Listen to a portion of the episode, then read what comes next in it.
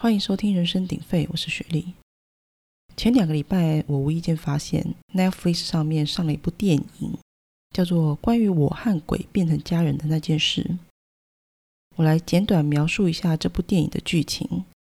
剧情是在说，一个恐同又怕鬼的直男警察，他在办案搜证的时候，不小心捡到地上的红包，只能无奈的跟因为一场意外冤死的男同志进行冥婚。直男警察为了能早日摆脱鬼老公，让他可以安心的去投胎，就决定跟鬼老公一起携手办案，找出害死他的肇事凶手，也因此展开了一段荒谬又笑中带泪的人生旅程。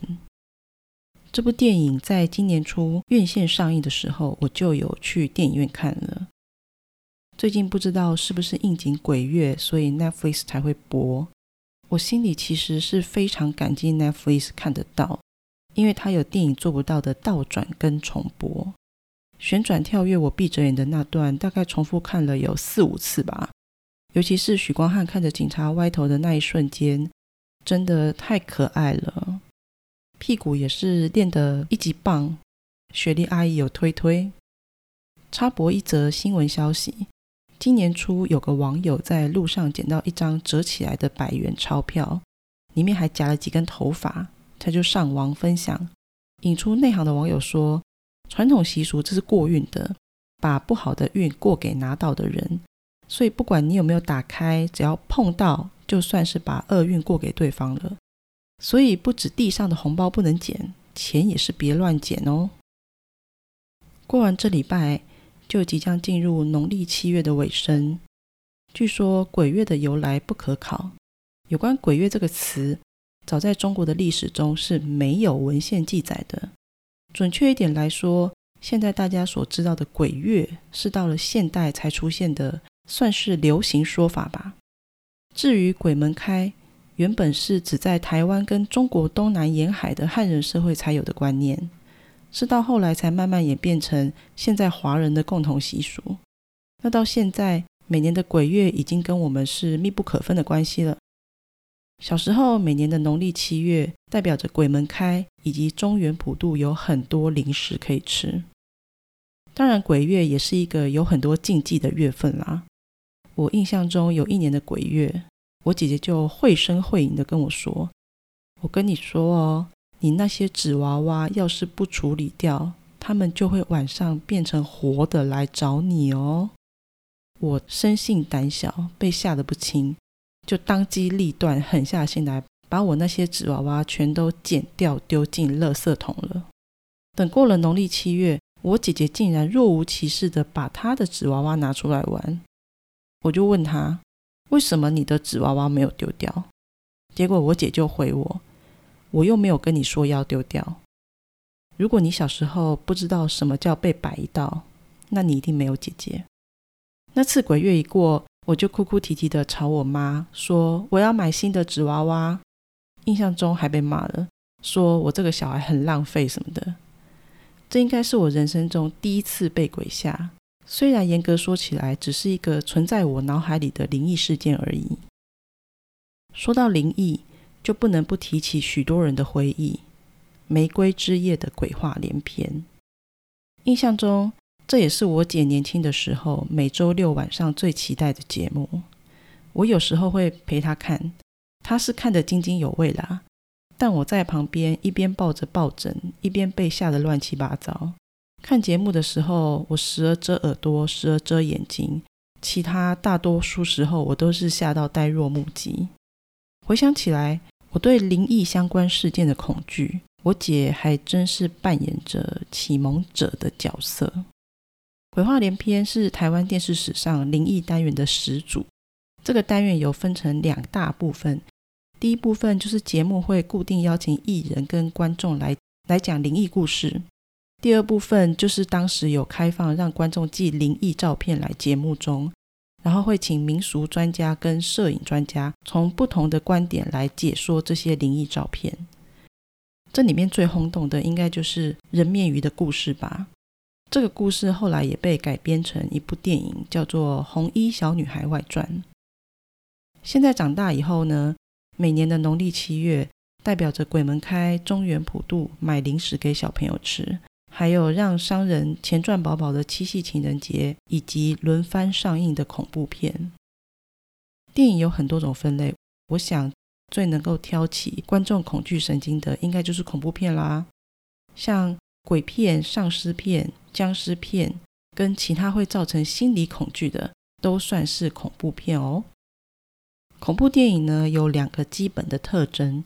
第一个就是它的内容包含令人感到惊吓或害怕的元素，那第二个就是它会营造出悬疑、诡异或是紧张的气氛，令人毛骨悚然。不可否认，恐怖电影确实有一群热烈的爱好者，要不然恐怖电影为何能自成一派呢？有一个心理学家提出一个论点，叫做良性自虐。指的是热衷做一些让自己感到不舒服或消极的事情，这个时候身体跟大脑会错误的感受到威胁，但实际上危险并不真正存在，最后反而会从不适中得到精神享受。而从精神分析学的角度来看呢，以深层的心理来说，恐怖片的目的并不在于加深观众的恐怖心理，而在于使人的负面压力可从中宣泄。这种用自虐的方式来舒压，怎么感觉有点变态？不过，如果看个恐怖电影，就可以让平日累积的压力宣泄，倒也不失为一个好方法。想想好像真的是这样诶，因为我每次看完恐怖电影走出戏院的时候，情绪反应就会很像做完云霄飞车那样，会呼的喘一口气。然后露出有点迷样满足的微笑，能不能解释这是一种被虐的爽感？至于为了追妹而故意带妹去看恐怖电影的，应该不能算是喜欢恐怖电影吧？分享一下过去的经验，以前有个男孩子因为想追我，就带我去看恐怖电影。我猜他应该是期待我会因为很害怕，就抓着他或是靠在他身上。结果整场电影，他比我还惊吓，一直发出那种呃啊的那种害怕的声音。结果演完走出戏院的时候，他的脸色比我还要苍白。所以想带女生去看恐怖电影的男生，在此贴心提醒，也是要衡量一下自己的胆子。讲起我看恐怖电影的启蒙，就不能不提起第四台老是在重播的一部电影。就是由九叔林正英演的《僵尸先生》，在台湾大家比较耳熟能详的名字叫做《暂时停止呼吸》。这部电影的剧情是在说一个茅山师傅跟他的两个弟子如何对抗与收服僵尸的故事。这部电影是电影史上僵尸电影的始祖哦，然后也是带起拍摄僵尸电影风潮的先驱。那这部电影也在二零一一年被评选为百部不可不看的香港电影的第七十七名。每次看这部电影的时候，我都会偷偷练习自己能憋气憋多久。大家也会跟我一样吗？期待有盟友来相认。现在因为丧尸电影的崛起，僵尸电影算是退潮了。我的最后一部僵尸电影是二零一三年上映的《僵尸》。对，它的片名就是“僵尸”两个字。个人觉得这部电影的剧情很好，而且特效化妆做的真的是一级棒，蛮推荐的哦。而我第一部去电影院看的鬼片，片名叫做《七夜怪谈》，也被称作《午夜凶铃》。只要讲起贞子这个名字，大家应该就会感觉很熟悉了。这部电影是在一九九八年上映，它是由小说改编的日本恐怖电影。《七夜怪谈》是在讲述一个流传在日本中学生之间的传言，就是看过一套受到诅咒的录影带后，就会接到一通奇怪铃声的电话。在这通电话结束后，观看者就会受到诅咒。接下来的七天内，观看者就会死于心脏衰竭，而且死前的脸上都会出现惊恐的诡异神色。这部电影因为结合以当时的社会来说比较先进的器材。像是有录影带、相机、电视跟声呐探测仪，成功塑造出鬼是可以被现代科学辨认出的真实存在，以及恐怖的事情可能就在你身边的真实感。在当时也是造成一股轰动。这部电影也蝉联日本片在台湾连续十七年全台电影票房冠军。《七夜怪谈》最经典的桥段，应该不用我多说了，就是录影带里的贞子从影片里感觉比较远的地方，或慢或快的移动到荧幕前，最后从电视机里爬出来的那段。这段因为太经典了，只要讲到贞子，很多人就算忘了剧情，也不会忘记这段恐怖的画面。尤其是从电视机里爬出来的那短短的几秒钟，不知道在多少人的心里留下阴影。据说这个经典画面造成小学生回家后不敢开电视的风潮。诶，搞不好无形之中也减少了孩子下课后就变成沙发马铃薯的坏习惯。突然觉得鬼片好像也是有好处的。至于我自己，因为是去电影院看的，大家知道电影院的荧幕很大。所以播出那个经典桥段的时候，显得贞子跟观众的距离有点太靠近了，震撼度过于强大，导致看完后那个画面一直在我的脑中重复播放。那阵子经过家里的电视机前面，我都会刻意绕远路，因为我不想靠电视荧幕太近，也会很怕电视机收讯不了那种“嚓嚓嚓”的那种杂讯声。接下来还有一部提到恐怖电影就不得不提的经典，这部电影被美国电影学会选为百年百大惊悚电影的第三名，也是史上第一部被提名奥斯卡最佳影片的恐怖片。它的片名就叫做《大法师》。《大法师》是一部一九七三年的美国恐怖电影。这部电影是根据一九七一年的同名小说改编而成。而这本小说又是受到真实事件的启发而撰写的，所以就是真实事件改先改编成小说，再把小说改编成电影。这部电影的内容是在讲述一个被恶魔附身的十二岁小女孩，在求医未果之后，由她的母亲从天主教会请来了两位神父进行驱魔的整个过程。这部电影最经典的就是小女孩的蜘蛛行走。有一幕就是电影里的小女孩被恶灵附身后，身体不自然的往后弓起，然后用手跟脚在地上行走，产生所谓蜘蛛行走的镜头。重点是在肢体不自然弯折的前提下，她的蜘蛛行走速度还蛮快的，确实会让人感到恐惧。像大法师之类取材自真实事件而改编的电影，现在已经越来越多了。去年有一部很红的电影，叫做《咒》，咒语的咒。有在注意的朋友应该会知道，这部电影就是改编自二零零五年发生在高雄的一宗邪教刑事案件。这部电影的剧情是在讲述一个单亲妈妈在六年前触犯可怕的邪神诅咒，也因此罹患精神病。在六年后虽然康复了，却意外发现这个诅咒盯上了自己的女儿。他在拯救女儿的过程中，知道关于这个诅咒的故事，以及如何救他女儿的方法。这部电影的特色，除了拍摄手法是以伪纪录片的形式来呈现以外，电影里还使用了与观众的互动桥段。最经典的就是女主角请大家一起念咒语，不知道大家还记得吗？虽然念到片尾，大家都发现好像被阴了。关于这部电影改编的真实故事。就是刚刚说高雄的邪教刑事案件，如果大家会好奇事件的内容，YT 上都有很多案件分析的 YouTuber 有讲解哦。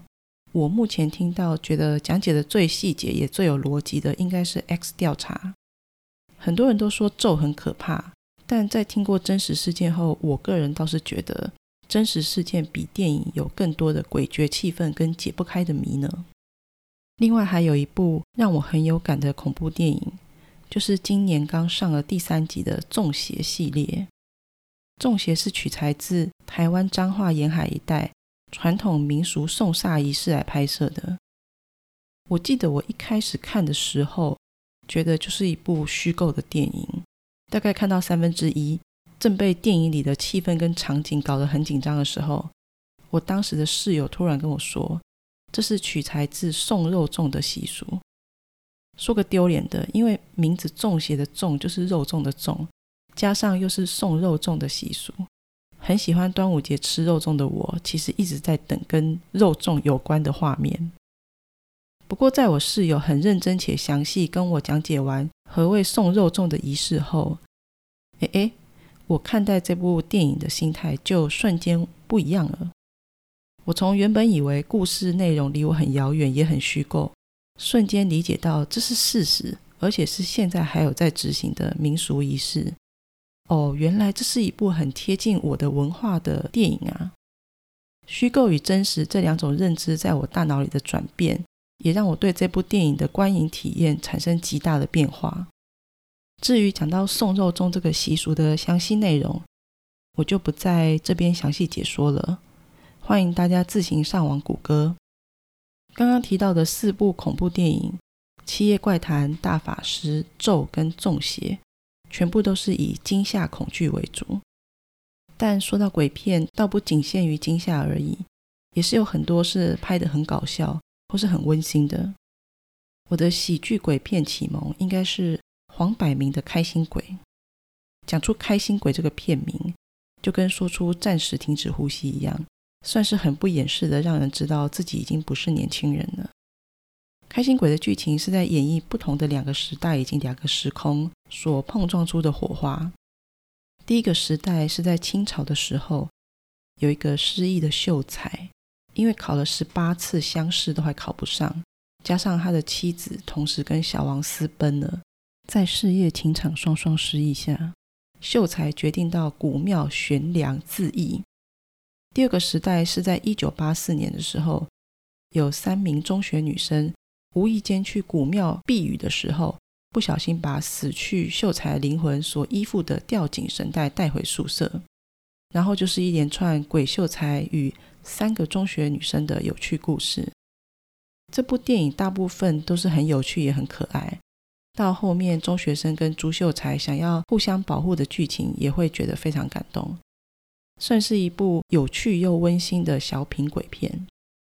其他还有许多有趣或温馨的，像是很帅的克里斯汉斯沃有演的《魔鬼克星》，出了很多续集的《惊声尖笑》，以及泰国的《这个高中没有鬼》。跟当年票房很热门的《七力人妻》等等，有些电影是单纯的很无脑又超级好笑，有的就是温馨又有趣，用多一点的视角来演绎，会让观众有多了不同的感受。也许惊吓感少了一点，却可能多了一点意义跟领悟。接下来，我想报告一些有趣的恐怖电影名称，让今天的节目多一点趣味。来喽！演绎泰国灭门血案阴森之地的电影片名叫做《阴地》，叙述越南令人惊吓都市传说的电影片名叫做《月经》。其他还有念的会很害羞的《鬼阴经》，阴天的阴，惊恐的惊。再来几个是上映前就被改了名字的电影名称，有后来改名叫《鬼机 Number 八》的《鬼机八》。跟后来改名叫特利鬼屋的特利屋，以及后来改名叫丽英宅的丽英房，鬼机八这个名字念起来真的是太不文雅了。这种片名，不管是家长、小孩、情侣、夫妻、朋友之间讨论，都好像太赤裸。而特利屋跟丽英房，应该不难想象被修改名称的原因吧？这些电影当初片商在取名的时候。不知道是不是想把名字取得有趣一点，可以降低恐怖效果。阴蒂跟月经，我有上网看了一下简介，感觉其实都蛮恐怖的。而且月经是演那种都市传说类型的剧情，这种剧情最能够挑起我内心极致的恐惧。如果我看了，大概晚上就不用睡了。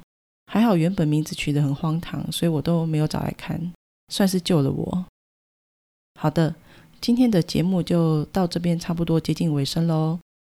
我其实认为自己是一个很少看恐怖电影的人，但经过今天的分享，我发现好像看过的恐怖电影也不算少诶，算是意外的收获。节目播出的时候，农历鬼月还没有结束，大家还是要出入平安，少去海边、河边玩耍哦。不知道大家喜欢看恐怖电影吗？喜欢的原因也是因为很舒压吗？如果你有什么喜欢的恐怖电影，欢迎来信或留言。喜欢本集节目的朋友也请留下五颗星哦，拜拜。最后的最后，来分享一个彩蛋，是个人亲身经历的事件。大概十多年前吧，我跟朋友要开车去国外的国家公园赏枫叶。我们开车的路线就是下高速公路后，一路一直直直开一个半小时，就会到国家公园。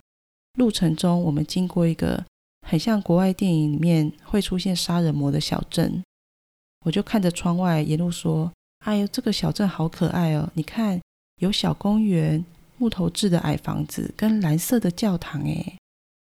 我朋友也很心情轻松的回应我说：“对啊，真的好可爱哦。”小镇大概短短五百公尺就结束了。